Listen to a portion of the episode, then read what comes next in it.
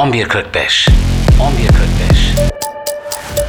Podcast Podcast Ajansı Merhabalar GDH Podcast'a hoş geldiniz. Ben Yusuf. Bugün size CNN'in Soğuk Savaş'ın son döneminde yaptığı 24 saatlik kesintisiz yayınlarla ABD'nin dış politikasını etkilemesiyle ortaya çıkan ve medyanın politika yapımındaki etkilerini anlatan bir teoriden CNN efektten bahsedeceğim. CNN effect.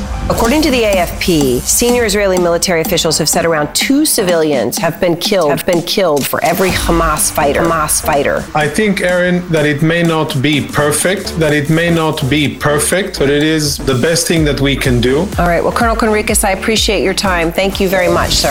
7 Ekim 2023'ten bu yana canlı yayında bir soykırım izliyoruz. Hepimizin şahit olduğu üzere Batı merkezli büyük medya şirketleri İsrail-Filistin savaşı ile ilgili yaptığı haberlerle İsrail aslında mağdur algısı yaratıyor. Sizce bu medya kuruluşlarının bu algı yayıncılığının tek amacı İsrail lehine insanları ikna etmek mi? CNN etkisi diyor ki hayır. CNN effect.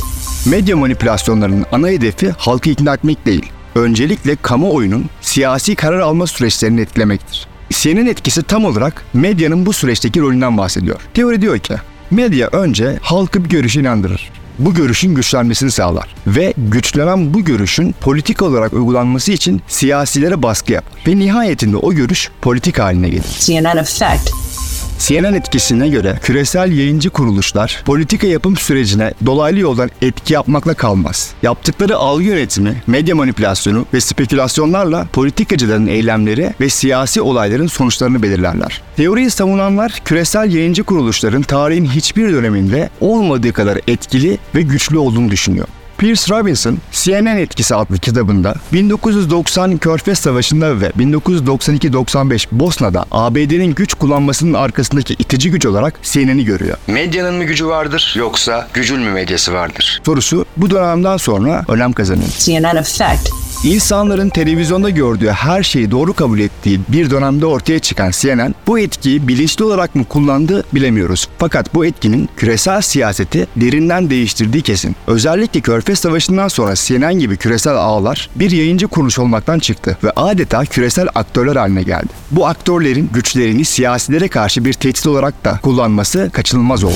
As well, tonight though, tonight though there is. I was actually going to interview the spokesperson for the Red Cross. We were unable to get communications, Colonel, for 45 minutes. Yeah, I mean, there is a widespread blackout tonight. CNN effect.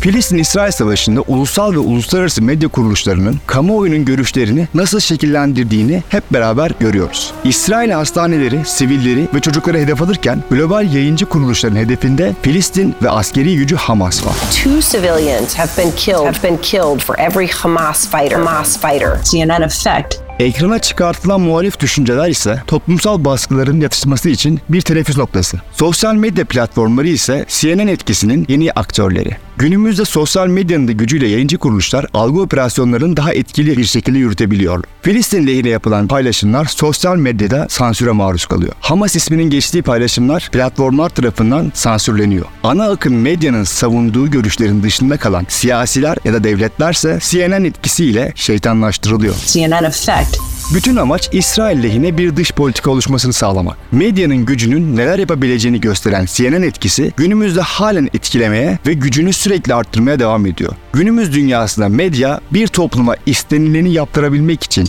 en güçlü silah. Bir sonraki podcast'te GDH'da görüşmek üzere. Hoşçakalın.